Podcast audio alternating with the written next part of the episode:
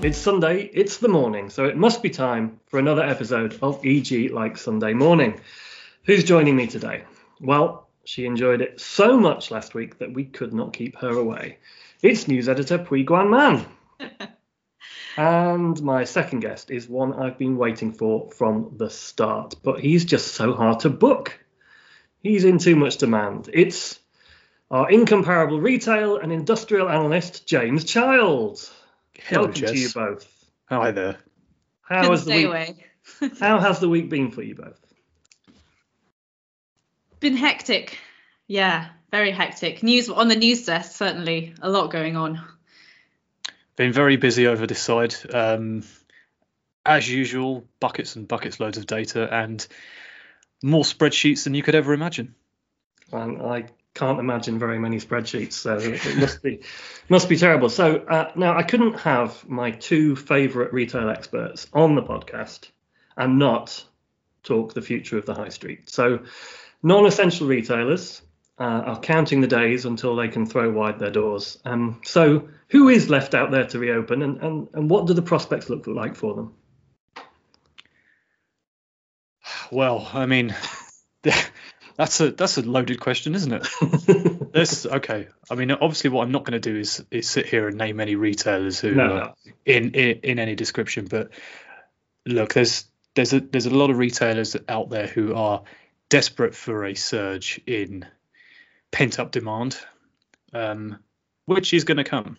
It is going to come, whether that is, you know, by all logical parameters, it looks like we're on the right track in terms of being released to go shopping. I know that we've got this timeline, haven't we? But it's obviously subject to change depending on how we all get on with the vaccination process, X, Y, Z.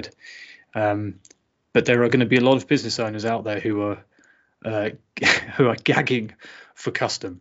And you know, I think you know, while certainly the majority, maybe perhaps not the majority, I mean, a lot of people are going to be still maybe a bit wary about going shopping. You know, I mean, I won't have had the vaccine by the time the shops are open. And, you know, I certainly don't think I'll be going in and out of every shop.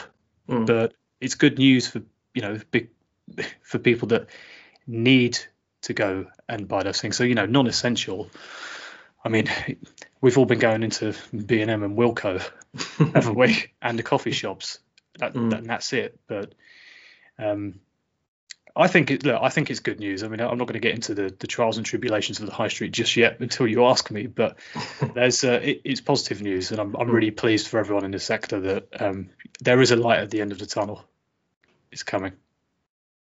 Well, you've preempted my next question there, James. So I know over the last few years you've spent a fair amount of time with your abacus out adding up the amount of retail floor space that has been lost to CVAs and insolvencies, and also putting considerable thought into how these swathes of empty space can be reused.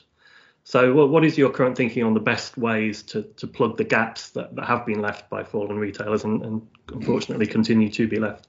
I mean, again, this is a we could talk about this for hours and hours. And I know you already have. Much of that analysis is available on the website for anyone who wants to dig into more. But what if you could sum up your current thoughts?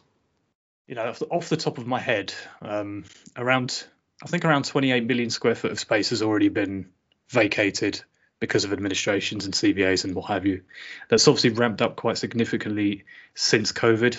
You know, a lot of retailers who are clutching at straws really when it came to keeping afloat are now unable to do that. So there's been more. You know, Debenhams was another one this year, which proves just how perilous the margins are out there. And I know they've got there's a whole host of legacy problems with Debenhams, but you know, today we heard that John Lewis.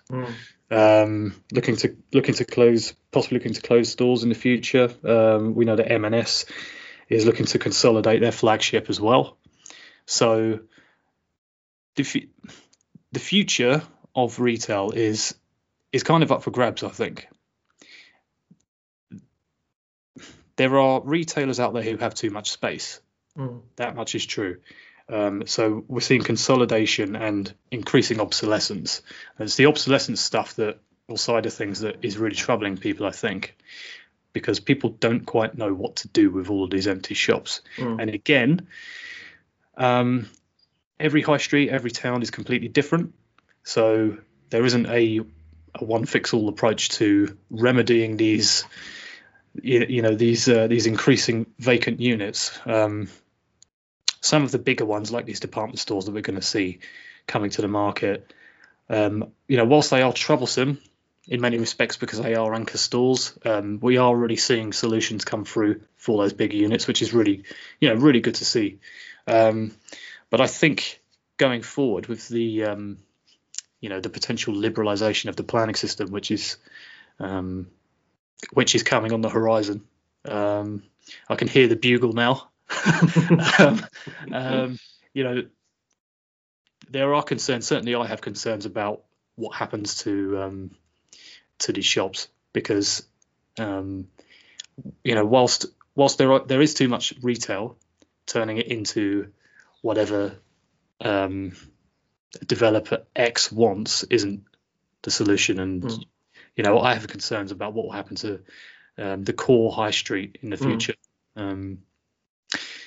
So yes, I think that answered the question. Yeah. Well, how about your thoughts, Pui? Because I know you follow this closely as well. Yeah, it's really interesting to see some of the concepts that seem to be lined up for empty spaces. It kind of ranges from ones you might expect, like housing and hotels, but then you've kind of got the kookier things coming out a bit more recently, like lab space being one of them, which is actually, I don't actually even know if the infrastructure of an empty space in a shopping centre might lend itself to lab space. That's certainly quite an interesting one. And then this week in the news, we had Capital and Regional signing a partnership with Reef to repurpose some of its extra car parking spaces and empty retail spaces into urban farms. Was it urban farms? Vertical farms? James is nodding, so yes, I've remembered correctly. And kitchens as well. So it's really interesting to see all these sort of new innovative ideas that are coming out. Of course, whether or not we people haven't really kind of shared more details behind that, what kind of tenant incentives might be going on and all that kind of thing. It will be really interesting to see how it all pans out. It's one of those ongoing narratives that. It lives on our watch list. So, if I can ask you to do just a tiny bit of crystal ball gazing, if you picture in your mind's eye what our high streets and shopping centres might look like, maybe 5-10 years down the line, when hopefully talk of how the pandemic is becoming a slightly distant memory. What do you think the most striking differences will be? So I often use the same analogy because people ask me this quite a lot. I imagine a set of piano keys when people ask me about the high street. And I know this analogy has been used by others as well. Some people use the broken teeth analogy. I prefer the piano key one, to be honest. If we think that we're oversubscribed by retail stock by around 30%, so you've got a piano key at each end. You need to sieve off 30% of those keys, so 15% each side, or maybe more. I don't know. It depends on where you are. You streamline it. You make the rest of the retail stock that's left behind better by cutting off the odds and ends that perhaps isn't performing, and then you're left with a core, and that core is going to be filled with increasing community use. Well, uses such as things that we need, doctor surgeries, so on and so forth. I think we're going to see a resurgence in things like food halls, food markets, greengrocers, remember those, butchers, things like those. Cobblers are always going to be needed. You can't get your haircut online. I don't know how many times I've said that, but I could certainly do. I can attest to that. Yeah, same. I'm just pleased that the viewers don't have it's only audio for them at the moment. But you know, there are those. Pui, your hair is amazing as always, my ad. But look, there's stuff that you always need to do, right? Yeah. So the future of the high street is going to be probably less multiples because they're consolidating quite quickly these days. There's going to be more independent restaurants, eateries, and there's going to be more leisure stuff as well. So, you know, whether that is axe throwing or trampolining or something, you know, something for Generation Z, I don't know. Whatever people like to do. So to badly paraphrase Morecambe and Wise, less notes but more in the right order. Yeah, exactly. Anything to add on that, Pui? Anything that you?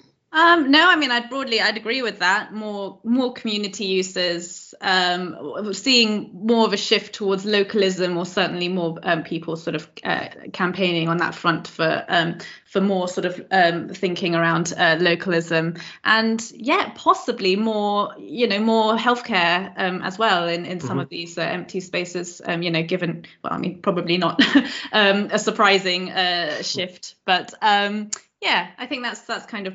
Broadly, we'll be seeing some movements towards that. And obviously, turning to your other area of expertise, James, one sector's crisis is another's opportunity, and the switch to online shopping over recent years, exacerbated by the pandemic, has meant boom time for the logistics sector. So what's the latest there, and how much growth potential do you think there still is in that sector? Sheds have been the darling of real estate for the past 3 years or so, probably. The growth in online spend has obviously driven that. We're now at an interesting impasse, I think, with the trade-off between store and shed, because it's very difficult for me to sit here as an analyst and predict what's going to happen next year post-COVID. Again, I've had plenty of requests for answers on this subject, which I don't know. But you know, online spend was around 20% of all retail spend before the virus. It went up to around 35% at some points last year, which is, I think it was a 5-year rise in 1 month or something ludicrous like that. So wherever we rebase in terms of, you know, whether it's buying stuff on Amazon or doing our food shop now, which has grown, to such an extent that even I'm thinking about doing it. The sector, I think the sector is going to continue to see a real boom in the next couple of years at least. My concerns for logistics is there's the dealing with these new supply chains. Because there's so much activity that we might get to a period where actually people might decide to reverse their online activity because it's actually easier for them to go to the shop, believe it or not. So there's that might unfold over the next few years where people just decide to do I think it's called long buying or long delivery, because you know now we all want everything delivered within 5 minutes. You can actually say, I don't need this so much now. I'm happy for it to come next week or in 2 weeks' time. So there's that. That's something to watch out for. And I think also with the growth of sheds themselves, we're now getting to a period where sheds are entering the visual spectrum for many of us, so we're going to see an increase of sheds moving into more urbanized areas, especially with last mile logistics operations, and this, whilst this isn't new, it's going to intensify in terms of the space race between industrial developers and certainly residential developers as well. So we only have a finite amount of space in the UK. We're not massive. And sheds were often compartmentalized to those arterial motorways, weren't they? I said to someone recently, it's almost like going on a shed safari when you drive up the M1, isn't it? So there's, you know, it is a boom period, but it's very difficult to predict where we might be in a few years because of where we're at. And also, that what's worth bearing in mind is I think in the 2020s we're going to see a lot more focus on the whole real estate ecosystem as an organic entity rather than these traditional silos, which we're all kind of guilty of bucketing these assets into, because if there's more sheds and more people can see them literally, then the questions are going to be asked, what does this shed bring to my community? Because at the moment they're just literally grey boxes. Shopping centres and offices, for example, or high streets have social capital. They've got that that pull. People want to go and visit them, but people don't really want to go to see sheds. You know, there's lots to bear in mind, and ESG is going to be a big one as well, I think. Okay, well, thank you. And I have a business park currently being built about half a mile from where I sit right now. So I it's definitely becoming more visible as I live here on that ideal corridor between the M1 and the A1. Oh, you're in the Golden Triangle, aren't you? That's right, exactly. Yeah. Yes. So turning then to some of the events of this week, Pui, I know you were inundated with comment on the government's extension of the moratorium on evictions of commercial tenants, which has now been extended until the 30th of June. So with unpaid rent continuing to mount, I imagine there's been a bit of dismay among landlords. Well, yeah, I mean, the industry had plenty to say about it, and I liked what you called it the other day, Jess, the even moratorium. I quite like that. So this week the government issued a call for evidence on commercial rents to keep an eye on tenant and landlord negotiations after extending the moratorium on tenant evictions by another 3 months. And I think the consensus is obviously everyone thinks struggling businesses should get relief, but the message that businesses should pay rent where they still can is, you know, it seems it's still not really being heard. I mean, I guess it's been, I mean, because it's going to run until the end of June, that's going to make it more than a year that these measures will have been in place. And commercial rent arrears are kind of estimated at the moment to stand at around 4.5 billion already at the moment. So yeah, some interesting comments coming through. Mark Allen, who is chief executive of Landsec, said the moratorium was important, you know, as a temporary measure. But, you know, as a quote from him, he said it drives a wedge between landlords and occupiers at a time when they should be working together. And he, like many others, also warned that the extension is just going to push back the cliff edge for businesses with a growing debt pile. And Alison Hardy at Ashurst, she thought that this is going to clog up the courts with debt actions issued by landlords for arrears. But on the plus side, she reckoned the measures will perhaps help stave off insolvencies for a bit longer, you know, combined with some of the legal challenges that are sort of hitting the courts this month and next.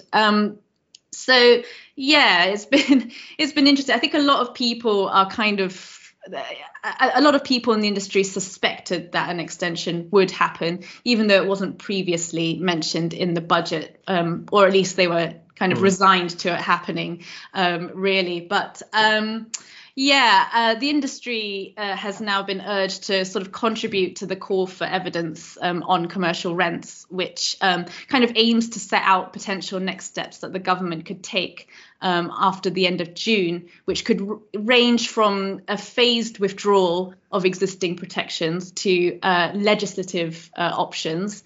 It's going to consider the Landlord and Tenant Act, 1954, and different models of rent payment too. So I imagine they will be getting a lot of feedback from the industry, judging by my inbox yesterday. I'm sure you're right. I suppose we can just be grateful that the announcement wasn't delayed until the 29th of March or something like that. So what else has been occupying your time this week, Pri? Yeah, I mean, it's been an interesting week. I mean, on the residential side of things, M&G has officially made its push into affordable housing with a new shared ownership partnership with Hyde, the Housing Association, and they've teamed up on a 500 million pipeline of around 2,000 shared ownership homes with some backing from Homes England. And it's really interesting news. I mean, this is a housing association, bringing in institutional capital. And it just kind of, it frames the topic of how the private sector might collaborate to sort of boost housing supply. And our residential editor, Emma Rosser, has interviewed the key players. So check out our website to find out a bit more about it. We also had news from IWG, the workspace provider, and Mark Dixon has told our London reporter, Alex Daniel, that he predicts regional offices will be the workplaces of the future, with suburban and regional locations coming to the fore to meet demand.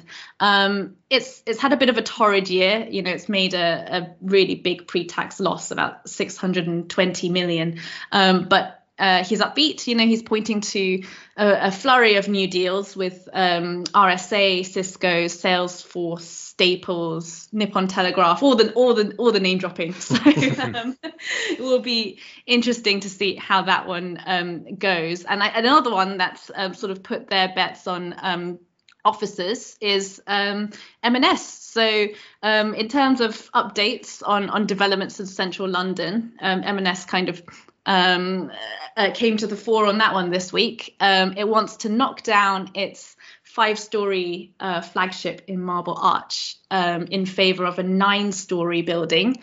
So they'll be cutting back its retail space to 3 floors, but wants to bring in 300,000 square feet of Grade A office space on the upper levels. And so, yeah, they're putting their faith in demand for office space in the West End. So it'll be interesting to see how that one plays out in light of, you know, the debate around the future of offices. So, it's been a pretty packed week.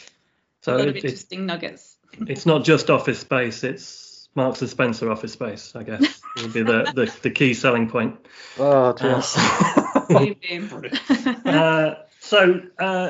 James, I don't know. I have no idea whether you are one of EGLSM's devoted band of weekend warriors. No judgment if you haven't listened before. Your free time is, of course, your own. But we have established a regular feature where we put a member of the team to the test with our quiz of the week. Now, I know you're a competitive chap. Mm. Are you prepared for your current events knowledge to be put to the test? In all honesty, no, I'm not prepared at all. So this could be quite humiliating, couldn't it? No pressure, but Pui did get 4 out of 5 last week, and I'm sure she's ready, champing at the bit to buzz in just in case. Now, all of these answers can be found in the latest issue of EG online, or which is, and this is really fortunate for you, about 1 minute ago in our conversation for one of the questions. So that should be a given. You're probably already starting on one. So we'll get that one out of the way.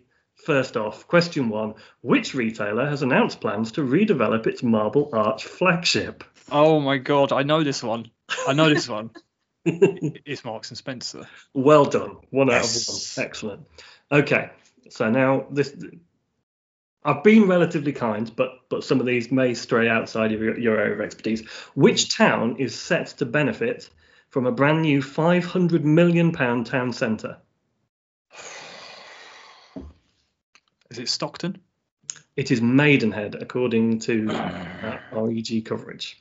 Now, I particularly love it when a story comes up that catches the attention both of our news team and our diary page. Mm. And this did happen this week with a new co-living development planned for a Grade 2 listed building in Edgware that has quite a bit of heritage. The building was London's first what? Bingo hall. Yes, it was indeed London's first bingo hall. I was wondering if that was going to be a question related to the nuclear power plant from the previous week. But you have to do your research. 2 out of 3. 2 out of 3. So this question 4 is the missing words round. Can you fill in the blank in our headline? Property laments the budget that didn't blank. Deliver. It will be a fair summary of the article, but the word is bark. Property laments the budget that didn't bark.